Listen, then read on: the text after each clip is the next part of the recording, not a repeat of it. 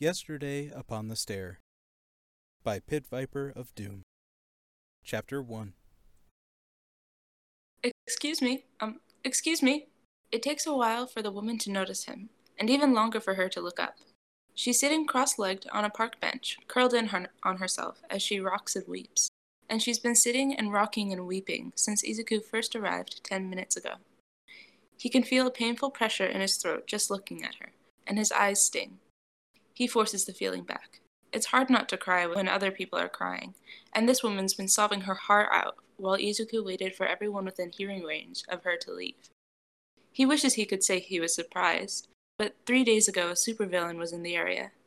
Heroes from a local agency took him down, but not before he took a few buildings down with him. The damage still lingers. Finally, she slowly raises her head. Were you talking to me? She asks quietly. Izuku manages a smile. Yes, he says. There's nothing to be embarrassed about, not now when there's no one close enough to hear. Sorry to bother you. If you want me to leave. Her hand closes around his wrist, and Izuku manages to keep still and calm instead of startling. She can't help it. He knows he, she can't help it. But once in a while he still spooks. N- no. She says. No, please don't leave. Izuku sits beside her gingerly. It's okay, he says. What's your name? I'm Midoriya. After a moment, she whispers, Y- Yamamoto. It's nice to meet you, Miss Yamamoto. She's still holding his wrist. Did you need help with something? Y- yes? She chokes out, and the sob isn't just for fear and sorrow. There's relief in it, too. What is it? Izuku asks gently, always gently. What can I help you with? I. With her free hand, she wipes in vain at the tears coursing down her face. I. I'm trying. I, I can't remember. Why can't I remember? It's okay, Miss Yamamoto, he repeats. It's okay. Nothing's going to hurt you. Just breathe. It's an absurd thing to tell her, but he can't think of anything else, and going through the motions of inhaling and exhaling seems to calm her anyways. I, um. Miss Yamamoto sniffles. It. It was. It was something important. Do you need to tell someone something? Izuku asks. N- no. No, no, not really. I don't. I don't have anyone to tell. There's. There's no one. Okay, um, do you need to find something? Yes! Yes, I, um. She pauses, and her cold grip on his wrist tightens. Or. Or maybe. Did you lose something? Izuku presses. Did you leave something somewhere? Yes! Her voice grates oddly in his ears, sending chills up his spine. But she's smiling through her tears. Yes! Yes, that was it. I. I left. I. I left. Was it at home? At, at work? Where did you leave it? Home. Miss Yamamoto says. Home. Take me home. Izuku nods and smiles at her in what he hopes is a reassuring way. Tell me where. She takes him to an apartment building, only a few blocks away. She lives on the fifth floor, she says, and takes the elevator up and down every day. Izuku bypasses it and takes the stairs instead. There's no convenient spare key hiding under the doormat, which is a minor hiccup for Izuku. He knocks, just to be sure, but when no one answers, he checks over his shoulders for witnesses or security cameras. When none appear, he picks the lock and enters. He's only just closed the door behind him when there's a faint rhythmic jingling, accompanied by a high pitched trill. Miss Yamamoto lets out a sob as a small, one eyed cat comes trotting out of the apartment's hallway, yowling over the ringing of the bell on its collar. As Izuku watches, the cat threads its way around Miss Yamamoto's ankles and rumbles with a loud purr. The woman's fingertips ghost over the cat's fur, barely touching it. Izuku moves off and creeps through the empty apartment. It's not messy in any way, but it looks cluttered and lived in, and he can tell that Miss Yamamoto never had any room inside her cat. There's a daily calendar on the kitchen counter, showing the page for three days ago. At the foot of the pantry is a cute little mat with the cat's food and water bowls on it. Both are empty, and Izuku winces. He feels them, after hunting and poking through the pantries to find the cat food, and moments later the cat comes trotting back in and falls upon the bowls. Izuku checks the tag on her collar. The cat's name is Mika. I left her. Izuku looks back at the sound of Miss Yamamoto's voice. The woman stands at the entrance to the kitchen, hands wringing at her sides. I. I left her. She repeats. Three days ago, when that man. The building fell. I wasn't fast enough. She could have. She flickers like an old video. For a split second, blood runs down her face, and her neat clothes are ragged and scorched with dark, wet stains, and then Izuku blinks and she's normal again. I left her. His eyes sting, and when he blinks, his vision is blurry. It wasn't your fault, he says softly. She could have starved. Her eyes, or the blank white sockets where her eyes would have been three days ago, turned to him. She would have died. But you helped me. Izuku forces a shaky smile. Do you need anything else? Make make sure she's okay. Izuku blinks again, and then Miss Yamamoto is beside him, stopping to stroke her cat. Can you do that? Of course. Miss Yamamoto smiles and stops crying. Izuku blinks one last time and opens his eyes to an empty kitchen with a purring cat at his feet. I don't understand. His mother says, for at least the fifth time. Izuku sits quietly in her lap, brows knitted together in a thoughtful frown. His stomach feels tight and uncomfortable and heavy, and he's not old enough to know what the word goes with his feeling. The x rays! The x rays do throw a wrench into the diagnosis. The doctor sighs. It's true, Izuku lacks the extra toe joint that we would normally associate with quirklessness. Statistically, his lack of a quirk is highly unusual, but. The other doctor said it was practically impossible. Mom interrupts. But it's time to face fact.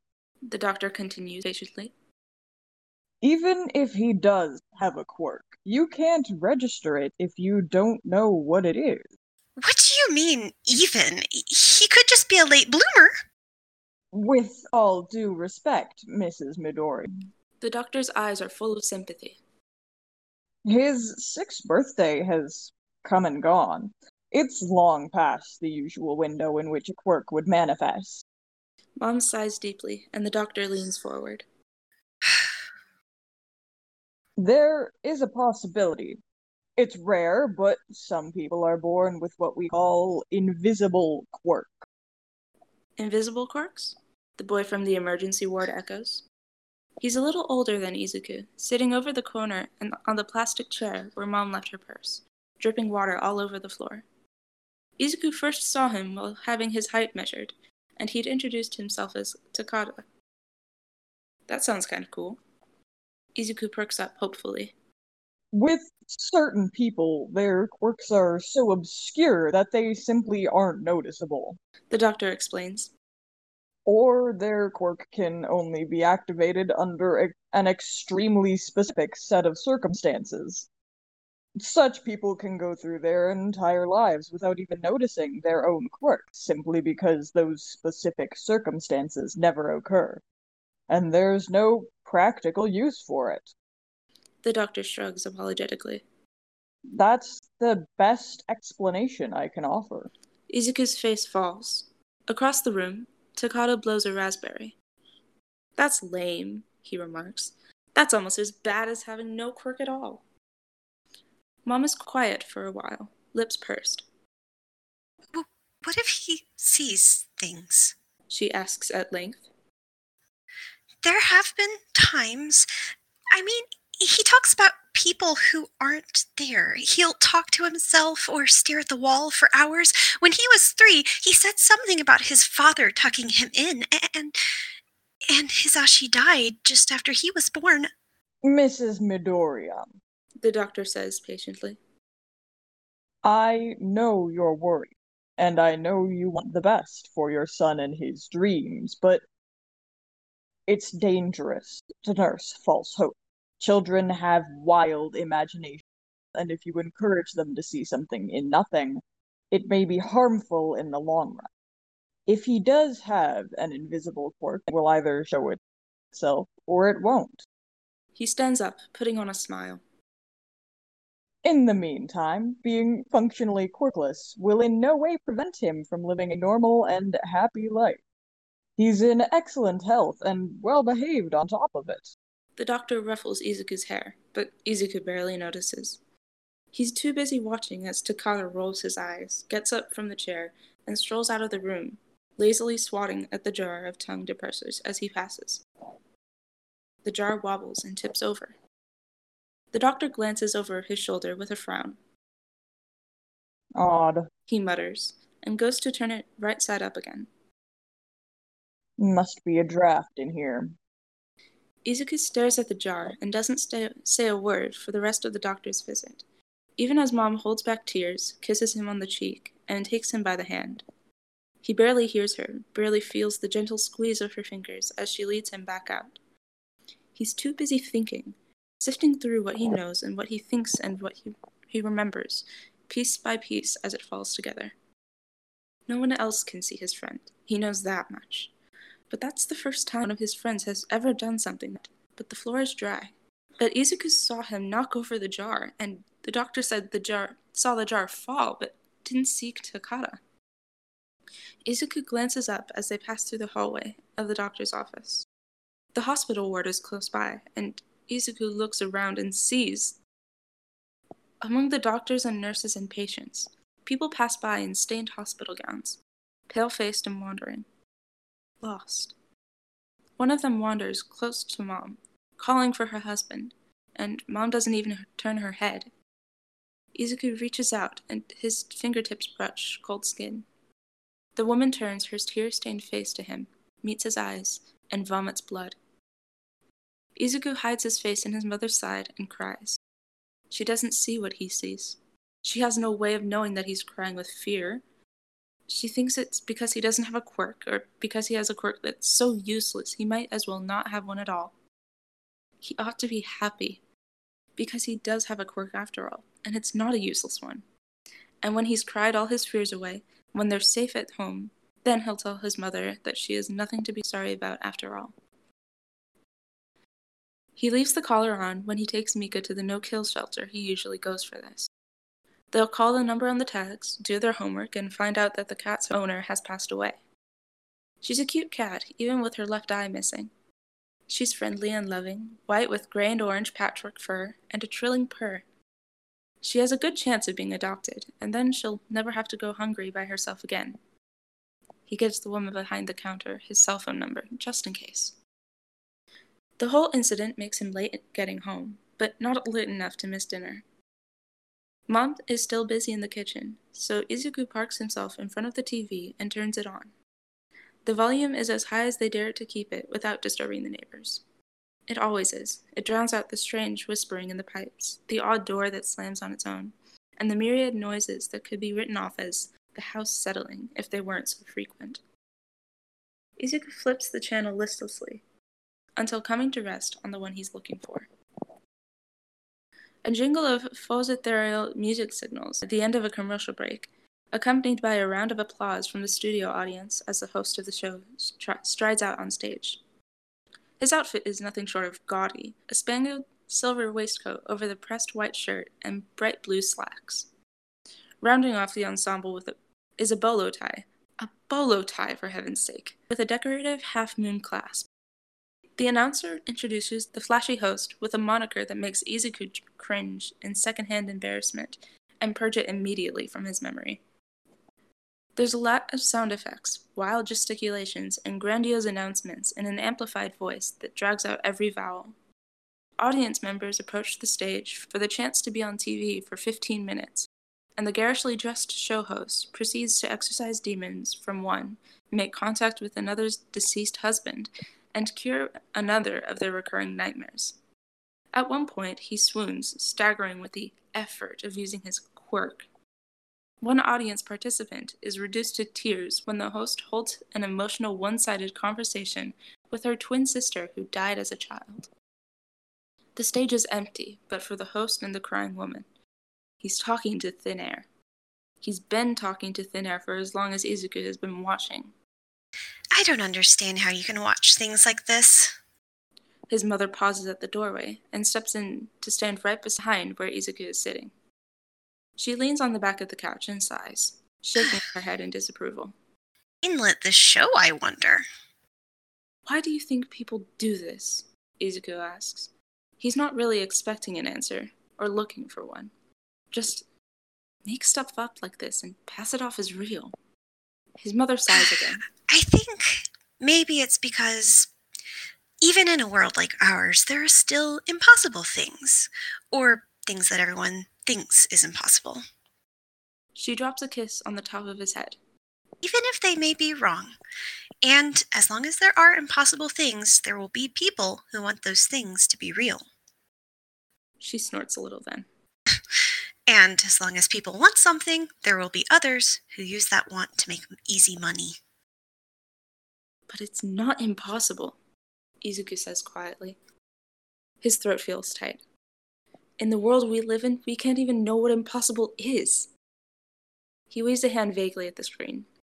It's just because of stuff like this that everyone thinks it's a big joke. He's still staring at the screen, watching the gaudy spectacle of a show, but he can feel his mother's eyes on him. He knows she worries.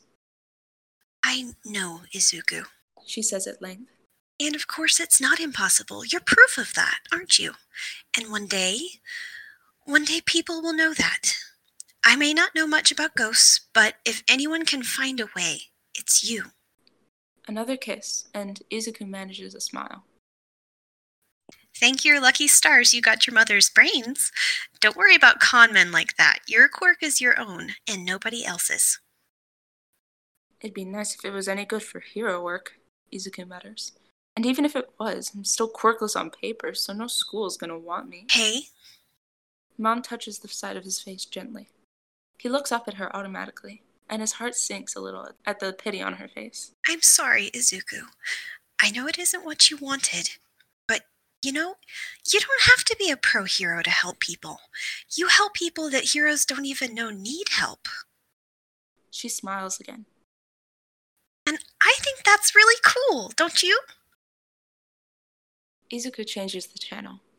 When he doesn't reply, his mother finally leaves the room. His hand is in a fist, almost painfully tight around his pencil, as he tries to turn back to his homework.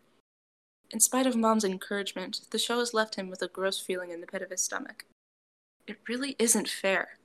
It's like crying wolf, only everyone else has done the crying, and now that there really is a wolf on his hands, he's at loss for what to do with it. Hoping to lift his mood again, Izuku turns to the news to see if he can catch any superhero reports. There's not much. At some point during the afternoon, Kamui Woods stopped a corner store holdup, but beyond that, it's been a quiet day. Izuku's interest wanes. He finally turns his attention to school assignments, while the news reports drone on in the background. He's nearly done with his homework for the day when the reporter's voice fizzles out. At first, he doesn't notice, but then the static blares, and his pencil jerks and scores a dark line on his paper. Grumbling to himself, he shoots the TV a scowl. The screen blinks back then, static. The whiteness falters and shorts out, and for a split second, it looks like the picture might be coming back. Or a picture, anyway. It doesn't look much like the news. It looks like a video of an empty room, but it blinks out too rapidly for Izuku to tell for sure. As he watches, the image breaks up and gives way to the static once more. Oh dear. Mom mutters as she passes through the room again. She picks up the remote and tries to change the channel, to no avail, before handing it to Izuku. You know, this is the third time this week. The static gives a violent jerk. As Izuku watches, a pale hand emerges from the screen, claw like and grasping at empty air. The hand reaches down to the floor, nails scraping for purchase, and a head comes out next. Black hair, tangled and stringy, spills from the white static, followed by shoulders, another groping hand, and finally the pale apparition claws its way out of the screen and onto the living room floor. Well, let me know if anything changes. Mom sighs. Dinner's almost ready. Okay, Izuku says. The corpse like figure drags itself across the carpet, face shrouded in dark hair. Izuku finishes the last math problem. His mother leaves the room. The apparition grabs his ankle. I'm pretty sure that's bad for the TV, Izuku says, twitching his foot. Her hands feel cold, even through his sock. The noise she makes in response sounds nothing like any noise that a little girl of eight or nine ought to make, but it does sound strikingly similar to the TV static. As to prove him wrong, the screen blinks again, and the news is back. TV's okay, Mom, he calls towards the kitchen. Oh, good. You two play nice now. The couch cushion doesn't dip when the pale ghost sits beside him, but her dark, damp hair does get in the way when she leans over to look at his homework. Izuku scoots over, positioning himself so that he has room to work, and she has a better view of it. It's pretty boring, Ray, he says, a little apologetically. Just math. More ghostly rattling. Izuku has never heard her speak for as long as he's known her, and she's almost as old a friend as Bakugo was. That's all right, though. She doesn't need to talk to make him feel less lonely. This has been a live recording of Yesterday Upon the Stair by the ADG Discord group.